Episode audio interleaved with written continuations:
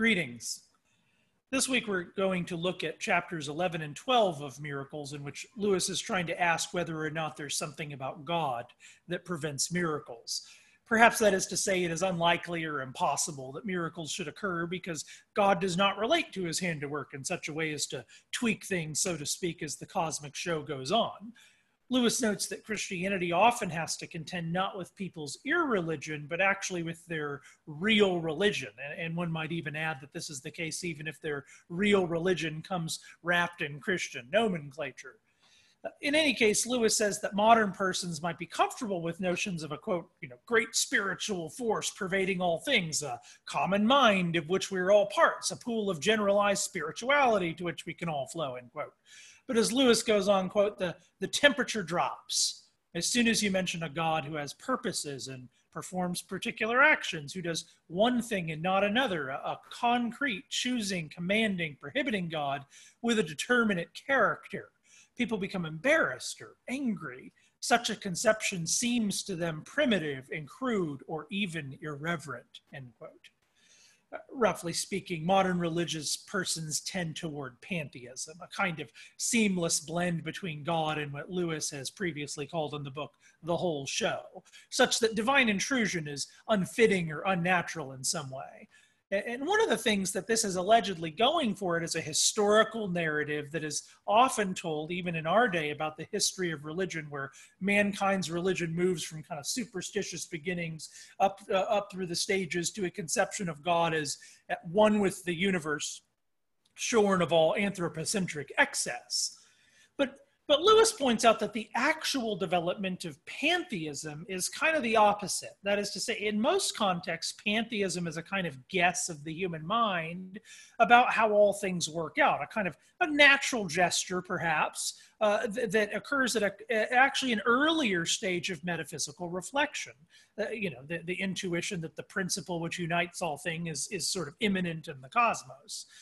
Robust metaphysical monotheism, on the other hand, and the principles by which Christianity came to fully and self consciously articulate the separation between God and the world was an achievement of the human mind over against pantheist possibilities. This is sometimes obscured for us because we're comparing a sophisticated sounding variant of pantheism with a more childish memory and caricature of the faith, the kind that is possessed by our, by our own child selves.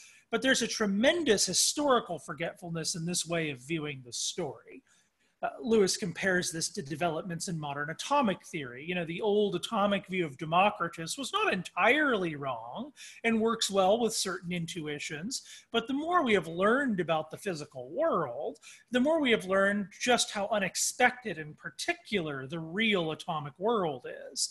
And this is something similar to our talk about God. The idea that God is a sort of unifier of all the diversity and reality is, is not entirely false, but the more the mind comes to really know the existent God, the more our first gestures are disciplined into something more mature. And historical metaphysical monotheism was actually a maturer, a more mature stage than ancient pantheism.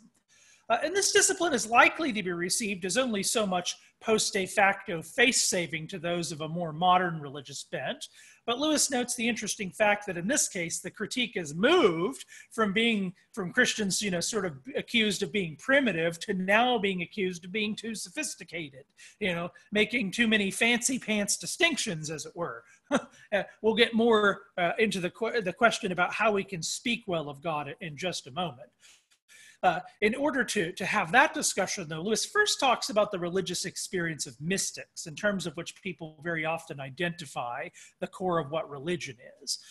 The, the mystics of various religious traditions very often speak about the divine nature as only possessed uh, uh, in a series of negations. That is, we, as it were, sort of scissor away all positive attributes of creation, and what we're left with is a sort of infinite abyss that can only be described in terms of what is not rather than in terms of what it is positively. We can only say what God is not, not what he positively is.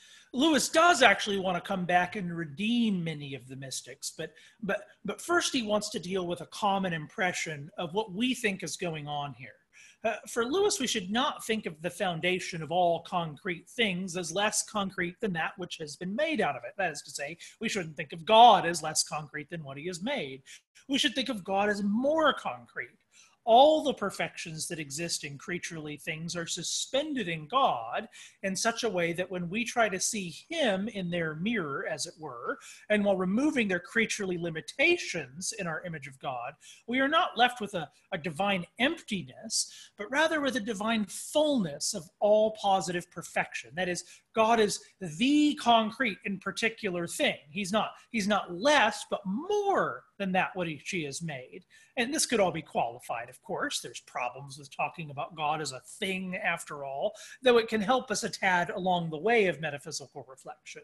But what Lewis is trying to, to get at in all of this is that God is not found at the end of a series of abstractions, such that all you have left is a contentless notion of being in general or some such.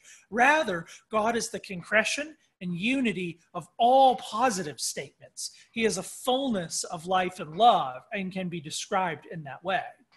And, and it's this that helps us see how we can reconcile that kind of negative speech about what God is not that tends to go along with mystics with the positive attribution of God that we make in ordinary Christian speech. You know, so God is love, God is not like a man, you know, that sort of thing. Uh, great thinkers in the Christian tradition, when they speak about the grandness of God relative to man, are likely to emphasize the difference between God and man, the, the infinite gap that separates the inner divine life from human life.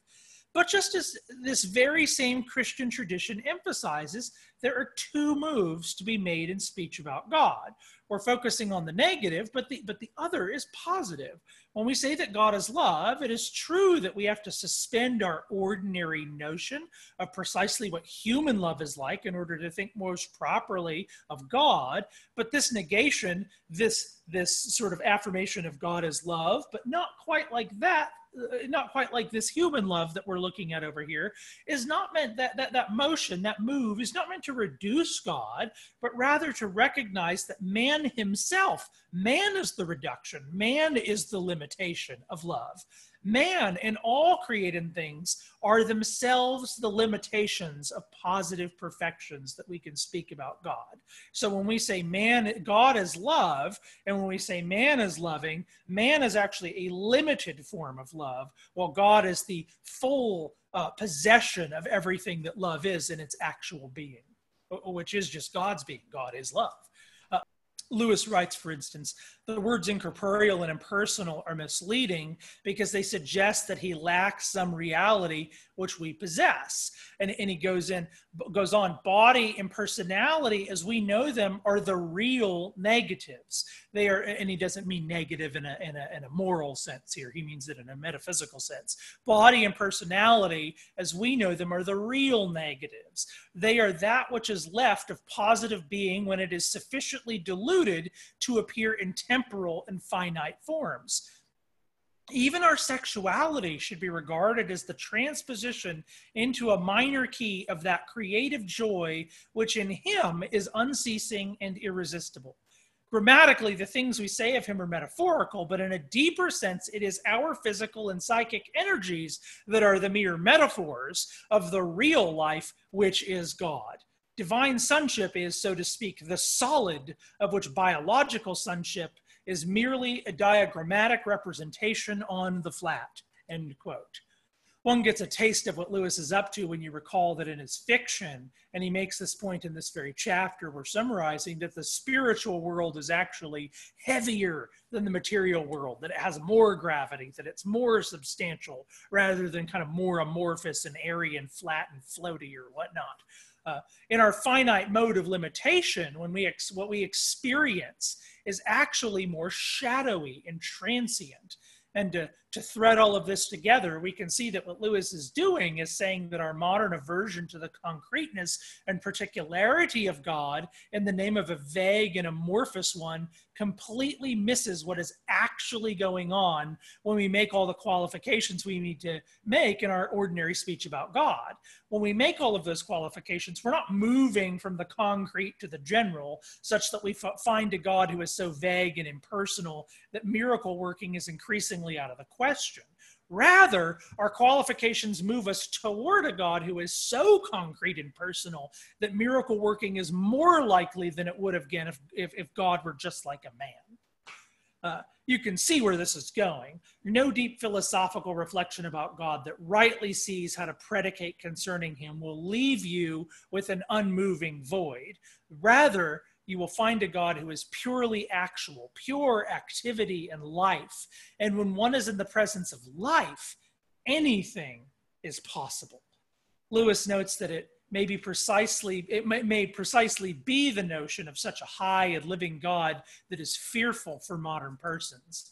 A God who is a mere principle need not be the object of, of fear or of obsession, but a God who is living, who is his own movement, is a God whom, if we find him, we cannot predict.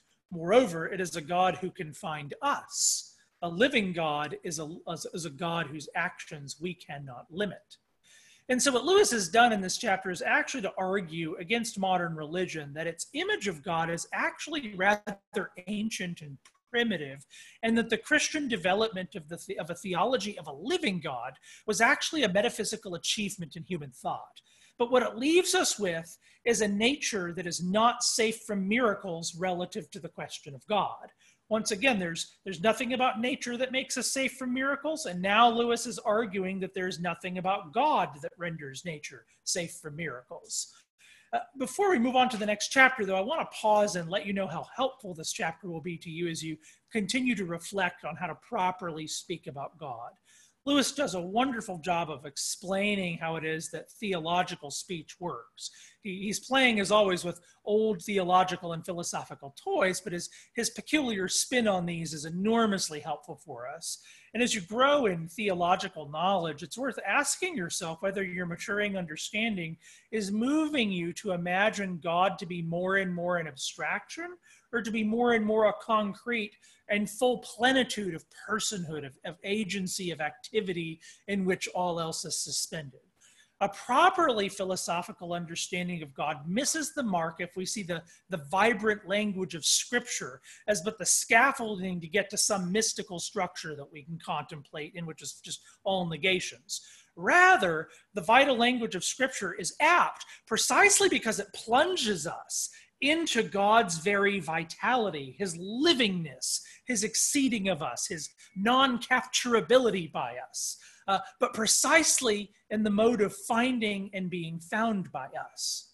Uh, a living God is scary, but it is only a living God who can, who can make promises, who can forgive our sins and bring us uh, most, most finally into, into, a, into an intimate friendship with himself.